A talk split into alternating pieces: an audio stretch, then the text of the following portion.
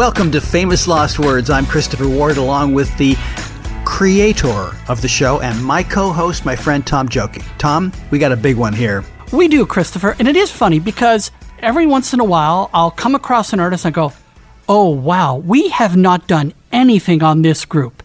And the group I'm talking about is Supertramp. So we have a whole whack of clips. I think I overwhelmed Christopher with the whack of clips I've sent of Supertramp to him, but they're excellent. And also, they're really fascinating because almost all of them deal with the clash between Roger Hodgson and Rick Davies. And it is so interesting the way this plays out over three different interviews. And it spoiled my breakfast here in America. I just want you to know. So, so we have all that coming up with Supertramp. That's not all, Tom. We also have a late 80s interview with Peter Cetera. And Peter, let's put it this way, minces no words about his former band Chicago. Oh. And also the personality clashes between him and producer David Foster. Oh, yeah. Come for the Chicago drama, stay for the backhanded compliments about David, but without the compliments. the Chicago drama, I like that. It has yeah. a nice sort of theatrical ring to it. Yeah. Pulling back the curtains on rock and roll's biggest battles. Do I sense a theme coming up here today, Tom? For sure. You know, if you happen to be a therapist listening, you are going to have an absolute field day with the entire show because after the Supertramp and Peter Cetera segments, we're going to focus on some other very famous breakups, especially when lead singers walked away or were asked to leave the band that made them famous. Ozzy Osbourne on why he couldn't wait to get the heck away from Black Sabbath. Dennis DeYoung being asked if he's even speaking to the guys from Styx, and his answer is very funny and slightly disturbing. And Tom, there's your conversation with Steve Perry, in which he's clearly upset with his former Journey bandmates. Also, Lionel Richie explains the biggest regret of his whole career. Oh, let me guess recording Endless Love with Diana Ross? well, you know what? You hang in, you stay tuned, and, and yeah. we'll see, okay? Right. And of course, whenever we have an episode about people getting cranky, we always feature the one and only These Eyes. Burton Cummings, yo. That's right. He's the best. Oh, he really is. And the clip that we have is just sensational, as they always are. When he's cranky, he's as funny as hell. That's why yes. I love all these Burton segments. Exactly. But he's also deadly honest. Like, it's really good. I love him. Oh, anyway. Oh, yeah. All that and much more on this very contentious episode of Famous Lost Words. Let's get started with Supertramp.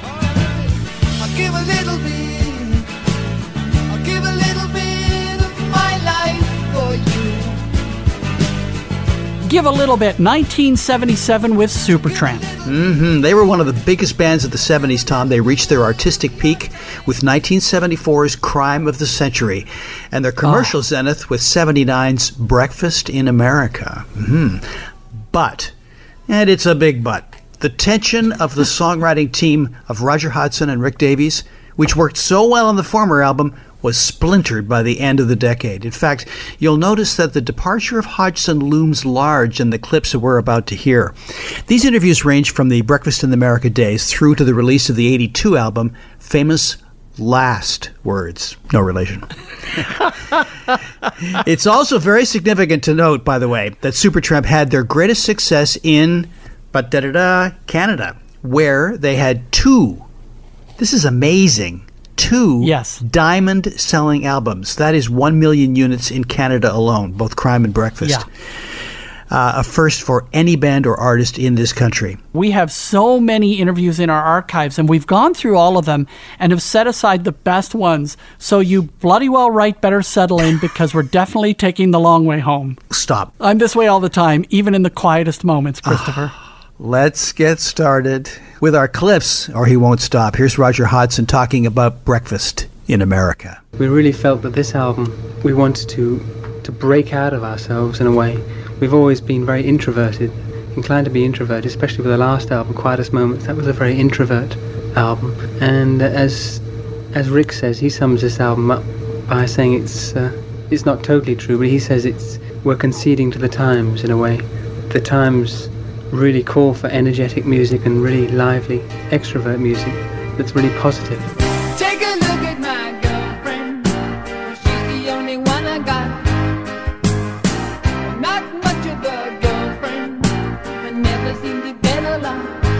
title cut from Breakfast in America 1979 Supertramp. Such a huge album for them, and many of the songs are great, but they don't hold together in a cohesive way the way that Crime of the Century or even in the Quietest Moments did.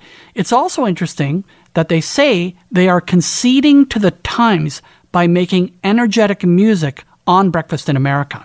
Hmm. Hodgson tells the story behind the biggest hit from the album. Track two is a like an update on school in a way. It's called the Logical Song. The theme lyrically is uh, that, that throughout childhood and throughout schooling, we're taught how to be all these different things, how to be sensible and logical and practical and intellectual and cynical, but no one actually tells us who we are and where we came from.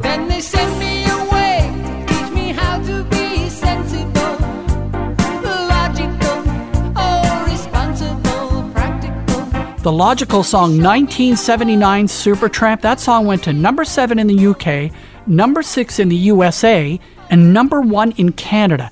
And it just occurred to me that that song might be one of the last songs by a progressive rock band to chart significantly. I could be completely wrong about that because even as I'm saying that, I'm thinking of Owner of a Lonely Heart.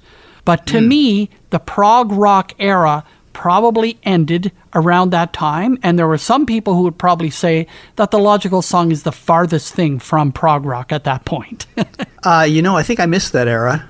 So I think that was by choice, buddy. Well, you know, Oh Lucky Man and I was done pretty much. Is that right? yes. The, you know what my favorite part of uh, Lucky Man by Emerson Lake and Palmer was? Is the weirdly placed synth at the end of it. The woo woo woo woo.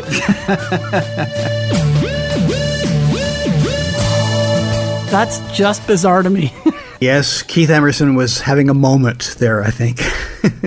did you ever see their show where he stabs the keyboard with his knife from behind? No, I yeah. did not. Yeah. did oh, he yeah. pretend it was a bandmate? Like, what's the story there? All right, where okay. are we now? I'm lost. We're back to Supertramp. All right, here's another one of the hits. Goodbye Stranger was one of Rick's new songs, and it's uh, reminds me a bit of an old 60s song about a, a Romeo type guy. He had a hard time uh, relating to the Romeo type guy because it's not his kind of person. Like a king without a castle, like a queen without a throne. I'm a dirty morning lover. Goodbye Stranger 1979 Supertramp from Breakfast in America. That's a fun song, and it sounded great on the radio in the summer of 79, especially the last 90 seconds of the album version, which just cooks. I started listening to it the other day. I listen to it every day now because the song roars to a big finish, kind of like the way "Go Your Own Way" by uh, Fleetwood Mac does. It mm. just like it's just full boil, and it's such great musicianship. Yeah, they are great players. Tom, the next interview is from a few weeks later, and asking the questions is our friend Jeannie Becker, who's talking to Dougie Thomson and Roger Hodgson. And you can tell they've been on the road for a while. It'll be the last for a while. It'll probably be the last of this, the marathons, you know, where we go out and tour for eight months at a time. Why is that? Because it's just such, it's a very taxing old. way to do it. oh, you don't look very old to me, Roger Hodgson. We've done it this way for five or six years, and it's time we did it a different way. Well, what do you want to do? What do you think that's going to give you a chance to do? Work on your stuff a little more closely, or? I think touring does get to you after you've done it for too long. I mean, I think you you get uh, you reach a high, and then it begins to just feel repetitive. But I think if we go out again, it'll be on a much uh, lesser scale. I think, uh, especially Rick and I, feel that we want to kick back and rediscover ourselves outside of touring again and let the creative juices flow a bit more. You know, at this point, you can tell they are just starting to broach the subject of Rick and Roger working apart. Tom, the concept of a faceless band, and I don't know who would like that term to describe their work, but it's a fascinating one, and it's one that the guys from Supertramp actively pursued. I think that the band has an image. I don't think us as people have an image. That's probably what he meant. Well, has that been a real conscious kind of uh, yeah, effort? I think so. We want we want to uh, be able to walk down the streets of Toronto and not get recognised, which we're doing now, which which we're really happy for, happy about. So you shy away from a lot of publicity. From yeah. the faces, anyway. Yeah, just from making individual faces. So I mean, people can talk face. about the music as much as they like, but uh, we don't like being photographed much, so we never seem to appear in uh, too many magazines with our photos, and so it works well. You know, I, I think the only other band that have achieved that is Pink Floyd, and we really respect them for that. Yeah, the problem with being a faceless band is that when you go solo, like Roger Hodgson did, it's harder for people to know who you even are.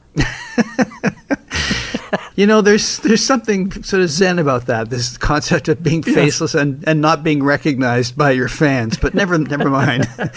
this is interesting. Roger Hodgson looks ahead to a future that never really happened. Talking about zen. We feel that this album is our is commercially a, r- a real success for us, but I, I think artistically we still the album is still on its way somewhere in the future. I think Rick and I really feel that um, we've both diverged as, as people and as writers so much that, and we're so such totally different people that where we come together to put an album together, it's very difficult to choose songs which balance each other out and, and blend to make an album. And so I really think that if if we're going to achieve the um, cohesion that Crime of the Century had, then we've got to start working much more together again and, and stop writing separately like like it has been for the last few albums. That's such an interesting clip, Christopher. He admits that although Breakfast in America is a big hit, it's not the artistic achievement that Crime of the Century is, and he knows he and Rick need to work together to make that happen, but that will not happen. Here, Roger tries to explain the success of Breakfast in America. Do you have any idea why Breakfast in America has been so popular? Um, yes, because it's uh, it's good and it's it's it comes in a at a time when there's a great void of anything that is good in rock music. I believe it's probably more much more accessible to a, a large larger number of people. For myself, I can still listen to it, which is pretty amazing. Still after a year, and I still actually enjoy the songs. Is it escape? Is that how people Well, are seeing it? All music, a lot of music is escape. Music Mhm. itself is is escape in a. But you're telling people things in there, Mm-hmm. little meanings here and there. Yeah, but it's uh, there's a bit more sugar this time.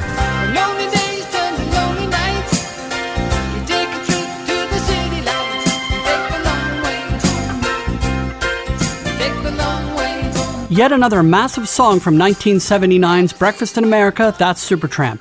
Where are we now, Christopher? Okay, so here we've jumped ahead a few years, and things are not going as Roger Hodgson had hoped. Now, I figure this interview be, to be mm, somewhere in the 1983 zone during their massive Yeah. world tour, and Roger has announced he's about to leave the band. Here, he explains how the personality clashes between himself and Rick Davies led to Roger's decision. We really reached a point at which we've we felt we weren't bringing ourselves our musical selves out uh, to the best on on albums especially famous last words. Famous last words was a very very painful project.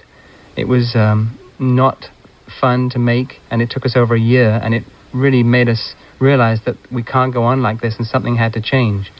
And the the uh, best change we could come up with was what was the decision we've made For the most part, Hodgson and Davies would share songwriting credits on the bulk of Supertramp's music, even when they wrote them separately. And boy, does that sound familiar, doesn't it? There's a lot of bands that work that way very effectively. Mm, that's right. A little Yeah. bit of distance is not necessarily a bad thing. Back to our chat with Supertramp, and the splintering in this band is getting very real. Okay, this clip is weird. Here are arch enemies Rick Davies and Roger Hodgson sitting side by side, talking about why they can't work together anymore. In truth, we haven't really written too much together in in a while. You know, since Crime of the Century days. It's uh, it's a shame, but uh, that's the way it, it sort of went. You, you you make uh, some success, and you tend to it tends to split you apart in some way. You know, you don't have to shack up in the same old house and all that. I think also the songs became uh, more personal after Crime of the Century. Crime of the Century was much more a group effort. And after then, that, we, we both became more confident as writers and um, wanted to express ourselves individually. Oh, that is genuinely an odd clip. Tom, it gets even odder as Rick and Dougie try to figure out how to replace Hodgson. To try and replace Roger like a clone would be stupid. Uh, you know, we might even be looking at two or three people that come in. There's no sort of uh, ambition to dominate the whole thing anymore. Anymore, I'm not. You know, I'm basically a group type of person. I'm, I enjoy being in the band and uh, working with lots of musicians. Whatever works with the band, Yeah. you know. if a horn section worked, we might have a horn section. If No a, horn section. If a sitar player worked, we would have a sitar player. Imagine what that would sound like—super Supertramp with sitars. Give a little bit. you know, one of the things that drove the band apart was the band's management. Roger was not enamored with the fact that it was Rick's wife who managed the group. so they go their separate ways, and Rick decides that in subsequent Supertramp tours, they will not play any of Roger's songs. Oh, good well, idea. Well, that does not that does not go over well with the fans. Imagine going to one of their shows, a Supertramp show, and you don't Mhm. hear the logical song, Take the Long Way Home, Dreamer, Breakfast in America, and Give a Little Bit, among many others. You'd wonder what show you'd gone to, right? That's right. So they briefly reunite for one show in 1993. It goes really well, and they decide to give it another go. But the disagreements over management torpedo those plans again. Hmm. So it's such a shame. A great band with a wonderful body of work. I saw Roger Hodgson perform about 10 years ago with only a keyboard and a mic, and he was excellent. His playing and his singing were as strong as ever. It was around that time that he said he didn't think that Supertramp would ever play together again. In fact, he said somewhat disingenuously that fans were telling him not to reunite. Oh, that's right up there with The Devil Made Me Do It, right? One more reason they may not reunite for a large world tour Roger Hodgson is now 71 years old, and Rick Davies turns 77 this year. Hmm. So while it lasted, those two made some incredible music together and apart. That's Supertramp on Famous Lost Words. Still to come on this special breakup edition of Famous Lost Words, why the guys in Chicago wanted to give Peter Cetera a knuckle sandwich, and other harrowing breakup stories from Ozzy Osbourne, Styx, Journey, and many more.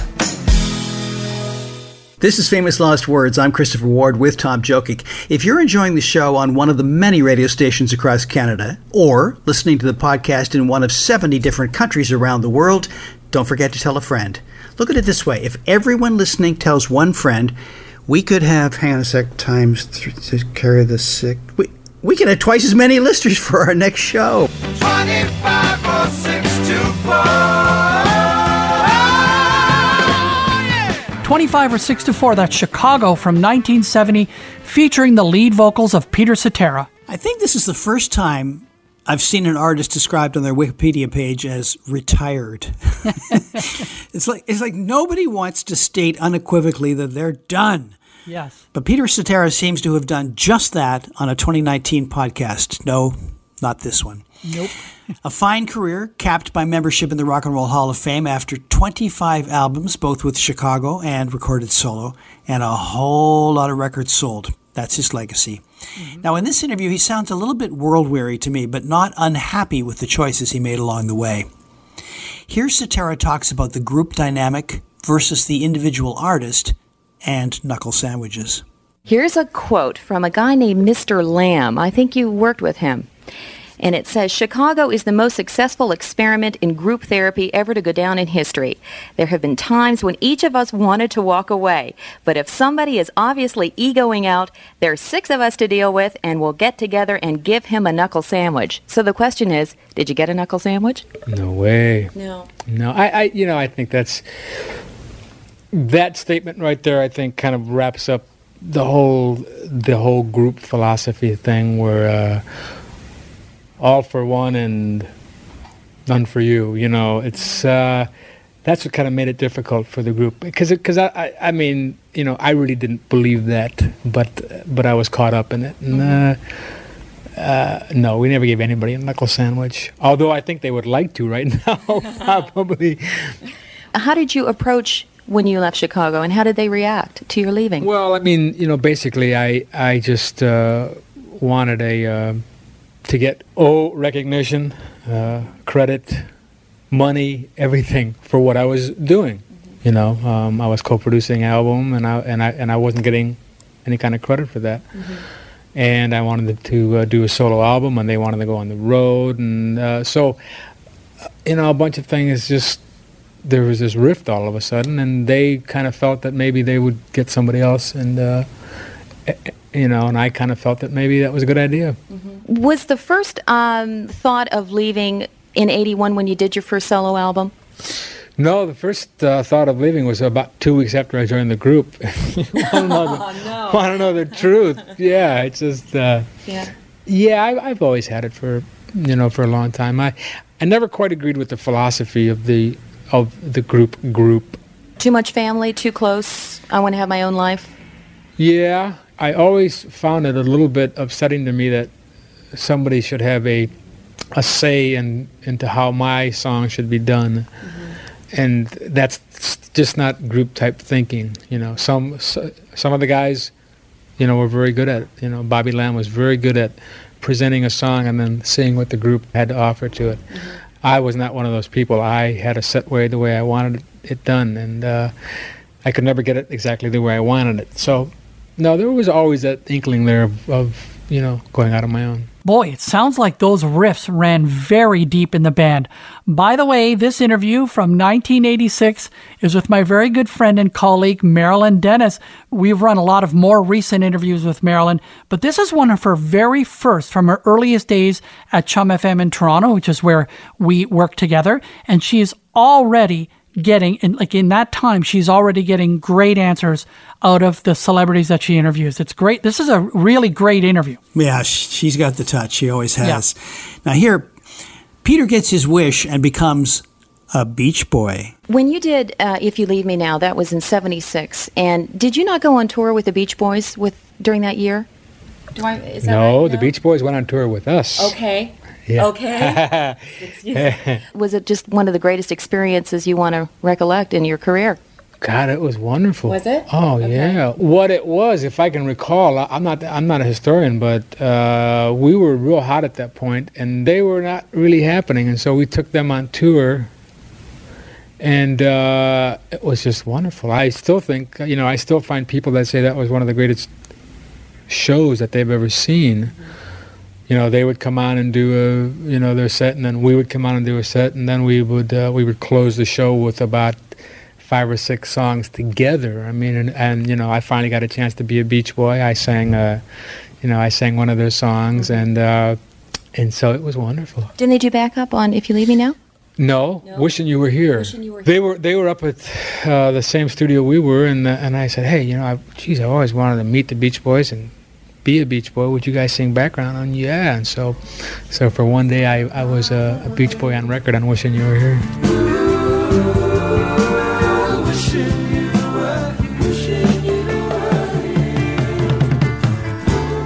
Wishing You Were Here, Chicago with the Beach Boys from October of 1974. Peter's great, you know, but you can really hear his ego in this interview. But still, the hmm. content of this interview is very amazing. I really like it. Tom, I got to tell you, have you seen the David Foster documentary? I have not. I, I I'm kind of staying away from it for for reasons I can't even comprehend. But uh, but go ahead. Well, it's worthy. It's all, and it's very revealing. And Many things are revealing, but the but the section with Chicago, yes. yeah, the the wounds are laid bare, Now, and you won't be surprised by Cetera's comments about their time working together. You seem to write very well or collaborate with David Foster. What's it like working with him? Well, David and I really didn't didn't uh, you know work on my solo album outside of the uh, Glory of Love. Right. But I'm also referring to Hard to Say I'm Sorry that they're both such successes. I mean, can we look forward to other projects with the both of you working on it? Uh, I don't know. I think we've we've uh, that's possible in the future. David and I have uh, sort of like the yin and yang of songwriting. You know, we uh, you know when you when you look at big songwriting teams, there's you know David and Bacharach and, and Lennon and McCartney and stuff. Do you you always notice that there's this terrible friction, and you wonder how, how did the hell did they ever write songs together? And that's what it is with uh, you know with David and myself. He's opinionated. I'm opinionated. Uh, his ego is as big, if not bigger, than mine. So when we get in a room together, it's you know it's it's a lock of wills. You know. Yeah. It just so happens that we write fantastic songs together. So whether or not we work together in the future is uh, you know uh, uh, depends on how busy I am and how busy he is. Okay, so this is interesting. So around the same time of that interview, I interviewed Peter in a in a separate uh, location, and I basically told him, thinking that he would agree, that David Foster was a genius.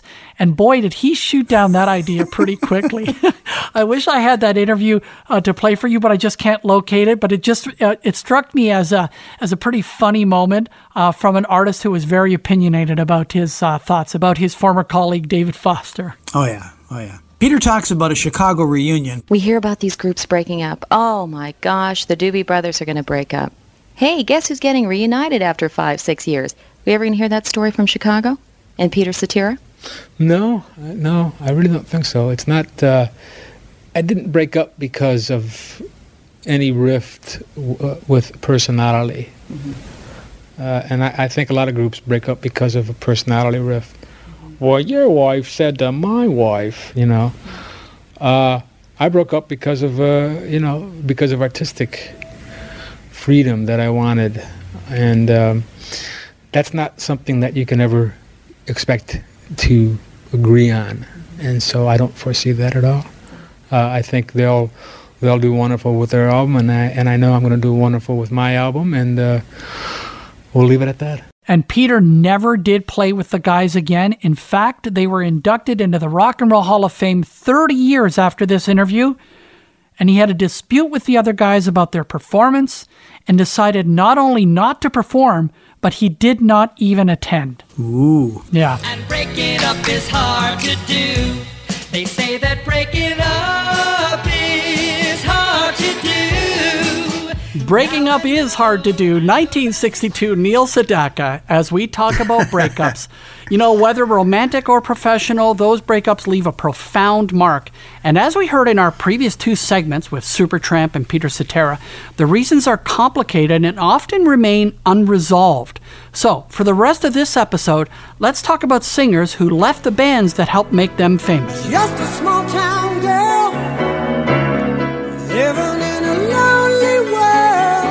1981, Don't Stop Believin', Steve Perry, lead vocals with Journey. Steve Perry of Journey, who left a hugely successful band at its peak, will be held responsible by some, but he has a different take on the split. Some of your old Journey bandmates have formed a new group called Abraxas, and uh, and uh, well, how much have you heard? And do you know? Do you keep in touch with the guys at all? Not really. I they're not pleased with me because I'm not doing what they wanted me to do. You know, when they wanted me to do it. So uh, that's the way they've sort of set up the guidelines of our friendship. And unfortunately, that's not going to work. I guess at this point. Can you tell me what they wanted you to do? Mm, they wanted me to let them know when I was coming back to Journey, and uh, if I couldn't tell them when I was coming back, that uh, they were going to go ahead and go on without me. And that was the way I guess. I I don't. It doesn't sound like an invitation. It sounds like an ultimatum to me. That's Steve Perry in 1994 telling me about the bad feelings between him and the rest of the guys from Journey. You can hear more from Steve in episodes 106 and 507.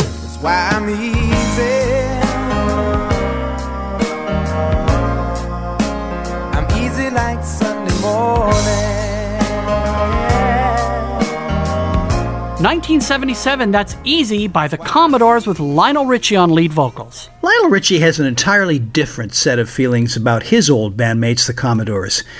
His solo career was perhaps inevitable, but he still misses the guys. Here he is with Marilyn Dennis from about 20 years ago answering a question from a listener. Hi, Mary. Hi. What's your question? Um, just wanted to know if there was something that you had to change in your whole career, what would it be? That's a good question, Mary. Yeah, you know what? I I think it would be. I think I missed the the opportunity to have the farewell tour for the Commodores with the Commodores. I I left, and we didn't get a chance to do that big. I'm leaving kind of thing, or we're breaking up, or whatever the case. Because we didn't know we were breaking up. We just. I always thought it was just going to be to blow off some steam for a minute. We'll take a couple of months off. Do other projects? Yeah, and we'll realize that we can't let this happen, and Yeah. we'll get back together. By the time I got to the second album, Mhm. all night long, the rocket was off the launching pad. It was gone. But I, I always regretted the fact that we didn't put the period. Is there a reunion in, in progress at all? Well, to tell you the truth about it, right now we have only two guys left of the original Commodores in the Commodores, and the rest of these guys, there's four of us that are out of the group completely. Mm. So we have to first of all get them back in, and then secondly, the farthest away is Ronald LaPread, who's living in Auckland, New Zealand. Oh, wow. But he's doing fabulous over there. But I think I think what I'm going to do is on this world tour Yeah. that I'm going to pull off in a minute. Okay. I'm going to bring the Commodores on stage as a surprise somewhere in town or Mhm. somewhere in the world. Okay. I'm afraid that if I get them on stage, the problem will then be getting them off the stage. Because I think once the lights hit them again, they'll they'll know. All right. Well, we look forward to that. I hope that happens. That would be just great for all of us.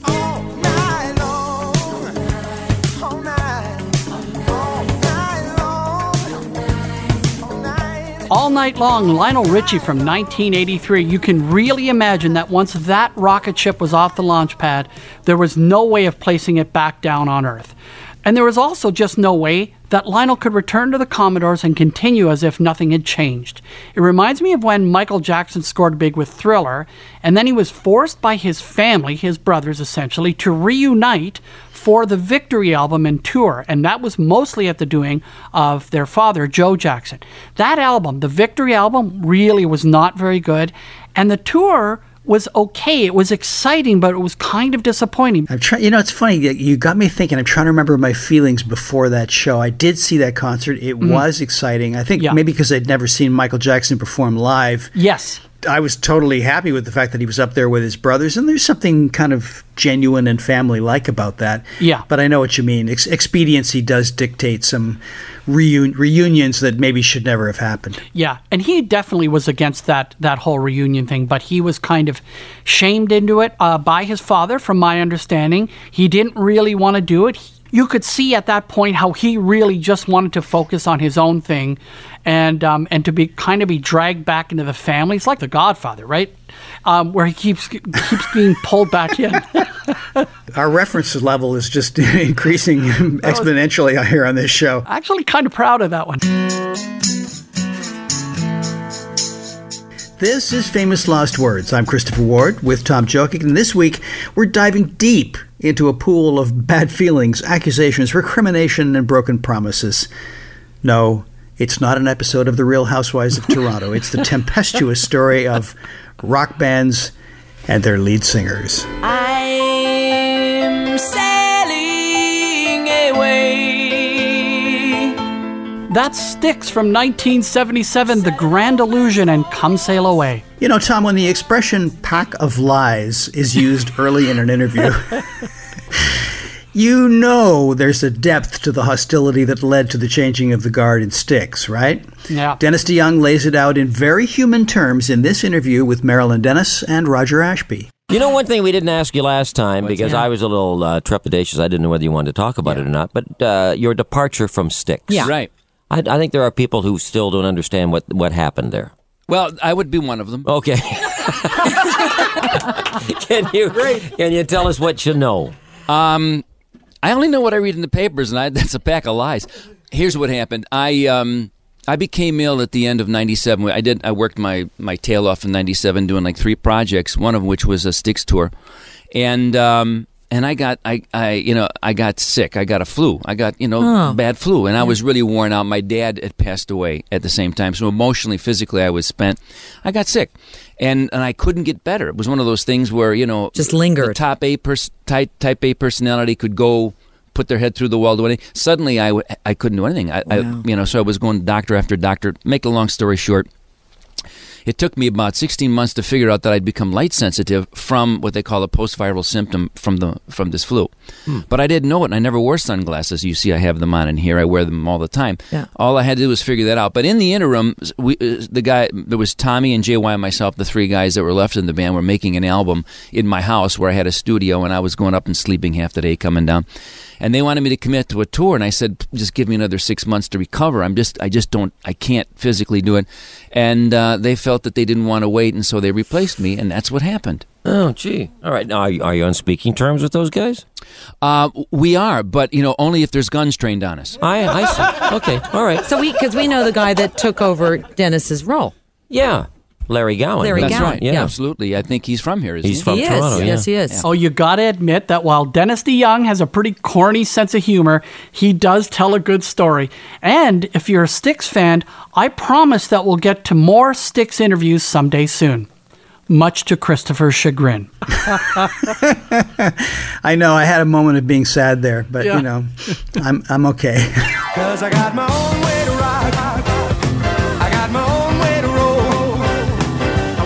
That's Burton Cummings from 1977. What a fun song, My Own Way to Rock. You know, Tom, for Burton Cummings, going solo was a shock to the system, and he stepped right into the deep end when he did it. I was absolutely terrified.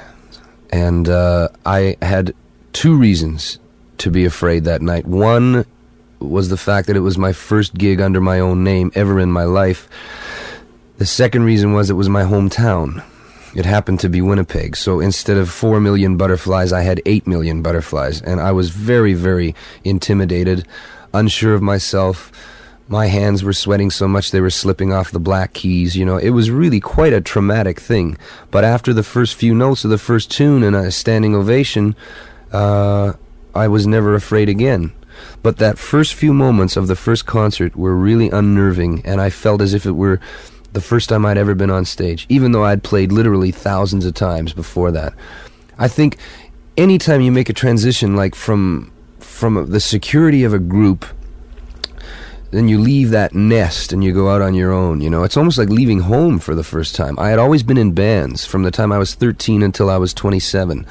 And bang, the next thing I knew, I was out under my own name. And it was quite, quite terrifying at first. But, uh, ironically, you know, I've had so much success in the last year as a solo artist. I, I, building up a confidence which I don't think is a false confidence at all. I've, I've found my feet as a solo artist. I know how to go about being a single artist now, and I'm uh, I'm quite happy these days. That is simply a great clip. Burton Cummings from the Mhm. late 70s talking about going solo for the first time.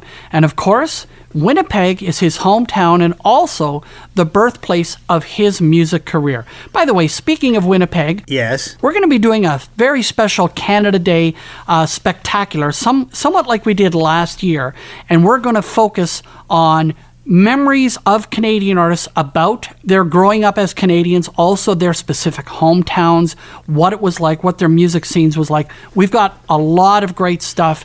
Christopher, you and I will reminisce about certain things. We have a couple of very special guests, and uh, it's going to be great. So we're looking forward to that coming up in just a few weeks' time.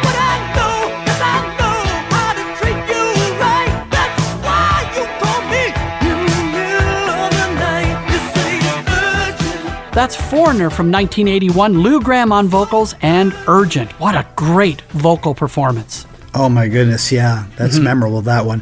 If you're curious about the details in a band breakup, check out this 1987 clip from Foreigner's Lou Gramm, who is both a solo artist, and this is tricky, and a band member at the same time. Yes. Trying to navigate that tight space between doing the right thing artistically and strategically. This is such an open and thoughtful look at the dilemma he faced. You know, I was listening to your album, Ready or Not, and I was wondering how long you had it in, within you to do a solo album. Has it been a long time coming? Uh, yeah, I'd say about four or five years. I've been, you know, wishing to do this, and uh, I couldn't for contractual reasons. But uh, as soon as as soon as I was more or less a free agent, I was ready to go. Uh huh. And how did the band Foreigner react to you saying, "Hey guys, I I got this all together. I'm going to do a solo album"? Um, I think when I first started mentioning it uh, to them uh, a few years back, I, I don't think they took me very seriously. It was like, there goes Lou again talking about a solo album, you know. Uh-huh. but uh, I think when I finally put the pieces together, um, they knew I was serious. I, I don't think they were really pleased. Um, I read somewhere where it was uh, perhaps they were afraid of the Steve Perry Journey situation. Uh, yeah, um, more or less. I think they, they felt it would be. Um, I think they were a little concerned that it would be a, a an inferior album and and maybe uh, be detrimental to um, uh, foreigners' integrity, so to speak, because they, they really had nothing uh, to to gauge success on as far as me doing something on my own. Mhm. Uh, I was never able to really uh, uh, complete my song ideas within the band. Mick would always um kind of end up foreignerizing them to, to fit with the other foreigner songs. So uh, this was kind of kind of a left field, real shot. Uh, in the dark for me, and they were all a little concerned that uh, it might not turn out very well. So how are the relationships now? Okay. Uh, so so. Uh, Is that again, right? Yeah, it's it's. you know, I think I think the success of it has a little caught them off guard a little bit. We had been rehearsing and uh, writing songs for the new Foreigner album, and I must, you know, being very candid about this, it's been a little uncomfortable. Hmm hmm And you are going into the studio at the end of this month to record this new Foreigner album. Uh, as far as I know, uh, actually, it, it's I'll, I'll have to say my my future with the band is a little bit up in the air right now because they Foreigner would like to release an album uh, like early summer, and uh, that would be a real conflict. Should my album continue to um, be received as it has and, and be really strong this summer, you couldn't exactly uh, release a Foreigner album on top of a Lou Gramm album. exactly, because uh, that con- conflicts with touring. It conflicts with touring. Uh, it would be such a saturation of, of, of my voice Mhm. uh, on the air, and it just does, doesn't make good uh, artistic sense. It doesn't make good business sense. You would think that, that uh, my album should run its course, leave a little space, then release a foreigner album. That would be the, the obvious way to do things. How, however, if if they want to release a foreigner album this summer, uh, they'll have to they'll have to do it with another singer, and that's that's that's we're we're in the balance right Mhm. now. Ooh, that is a tough situation. Those guys eventually did mend fences, but only did so sporadically until 2003 when Lou Gramm and Mick Jones just could not, under any circumstances, get along. Christopher, it's like you and I when the mics are off, you know? You're going to give people the wrong idea.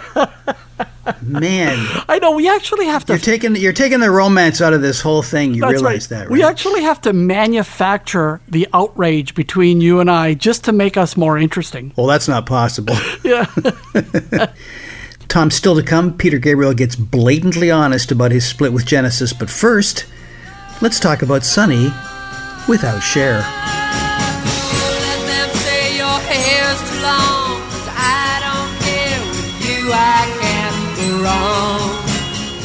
That's Sonny and Cher from 1965 and I Got You, Babe. You know, if your image of Cher is of a strong woman who wouldn't take any nonsense from a man, and I mean you, David Letterman, you wouldn't be alone. But her marriage to Sonny Bono represented a different power dynamic, as she describes so well.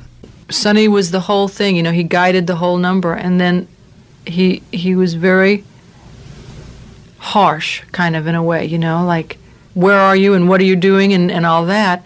And and after a while, I felt you know I was grown up and I really wasn't doing anything, but I would like to go you know shopping or something like that. And he just wasn't into that. He really like people thought I was really brazen on the TV show, you know, and putting him down, all that. That was something that was an act, you know. I mean, it was fun and we would have it, but it was nothing that was ever carried home because he's very Victorian as a man, you know.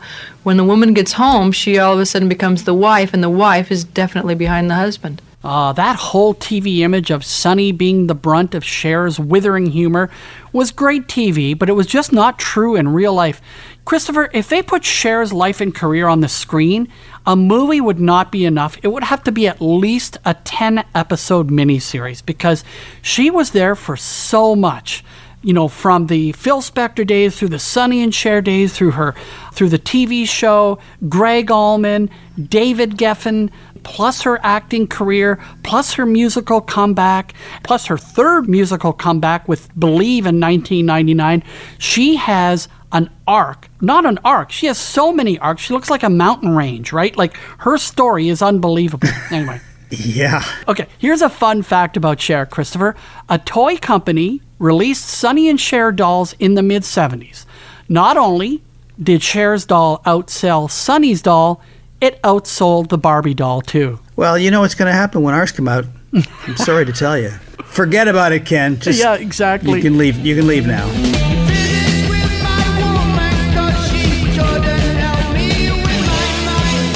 Black Sabbath from 1970 and Paranoid. Never got it. Never got it. Really?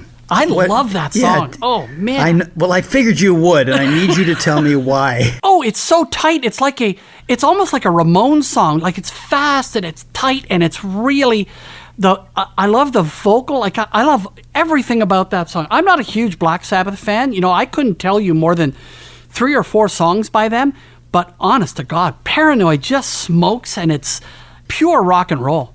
Okay. you know, Tom, Bitterness comes in so many flavors. Here's the Sabbath version. and on the Sabbath, yes. they were bitter. Uh, the Sabbath version of the classic band breakup. Note that the usual suspects are named the manager, the agent, the label, and of course, an opportunistic rival band. Interestingly, Ozzy does not blame his fellow bandmates. The actual reason why I left Sabbath was because I got very bored with the, the internal politics. I mean, the Sabbath was on, on the front, on the surface, it was a great cult thing for the kids, but behind the scenery, it was as black as its name, you know. Mm-hmm. Because every, I mean, we'd get, we'd walk a foot and get knocked back six miles, you know. And it was like a struggle. And, and, and at the end of the day, we were fighting the world, management, agents, record company, and oh, I mean, the last tour we ever did with with uh, I did with Black Sabbath was with Van Halen. Now Van Halen were on the same record comp- label as it was Warner Brothers, both same band, and we were getting treated like we were and it didn't exist by the record company, and yet Van Halen were an up and coming band. Like we, we were being used like as a launch pad for them, you know. And I, I felt really disillusioned by it, all, and I thought, well, I don't need this anymore. At the end of the day, we started quarrelling and bickering at each, each other, and it was like everyone was everyone wanted the split, but no one was. Everyone was afraid to say we can't divorce Black Sabbath because that's been our bread and butter for so many years. And I just had enough of it, and I thought, well, sink or swim, goodbye, guys. And, I, and as it happens, it's been the best move I've ever made in my life. You can definitely see the lure of staying with a famous band because it's the source of your fame and your income. But Ozzy knew that he would lose his mind if he didn't follow his own path. And as we know, Ozzy became totally normal after he left Black Sabbath. Well, that's the thing about Ozzy. You know, all the all the histrionics on stage and his reputation being what it is. I love hearing these interview clips where he's completely straightforward. he thinks about why why he's doing what he's doing, and he can explain it very articulately. That was a good interview.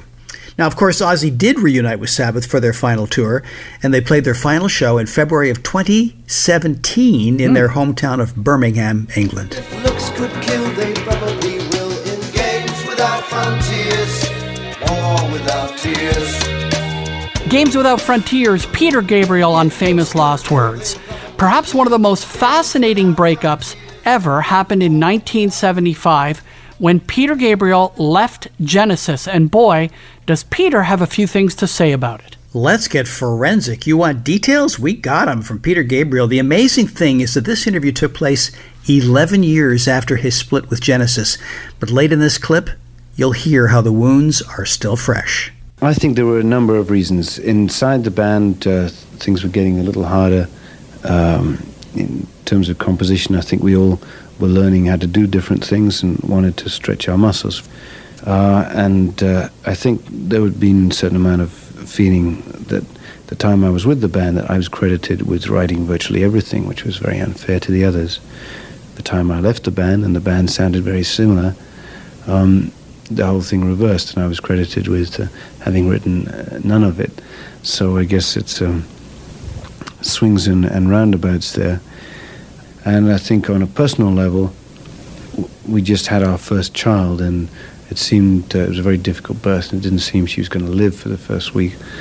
Um, now she's fine, very healthy, but that was far more important to me than making a Genesis record, which we were in the middle of, uh, and the band at that time, not being parents themselves, were very unsympathetic in a way. I think that had the effect of creating some bad feeling. And uh, finally, and then I'll stop, I didn't like what I was becoming in a sort of successful rock and roll band, that it seemed uh, that, I saw things within myself that seemed to be uh, pushing me towards the uh, formula rock and roll entertainer, and I just wanted to get out of the business.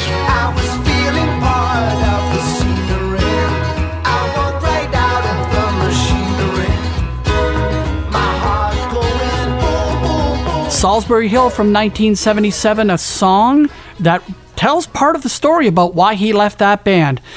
That's Peter Gabriel with one of the most honest and real clips we have in our archives. Yeah, for sure. By the way, we have more from that very same 1986 interview with Peter coming up in just a few weeks, and trust me, it is incredible. Well, that's it for this week. Time to send Tom back into the archives with his miner's hat on as he does more excavating among the greatest interviews you've never heard. And there's still plenty of gems to dig up, Christopher, including Robert Palmer, Steve Winwood, Chic, Gwen Stefani, Jewel, the Doobie Brothers, Ray Charles, Triumph, and many more. If you would like to advertise with us and get your message out to tens of thousands of listeners, email us at famouslostpod at gmail.com. And please follow us on Facebook, Twitter, and Instagram. Talk to you soon.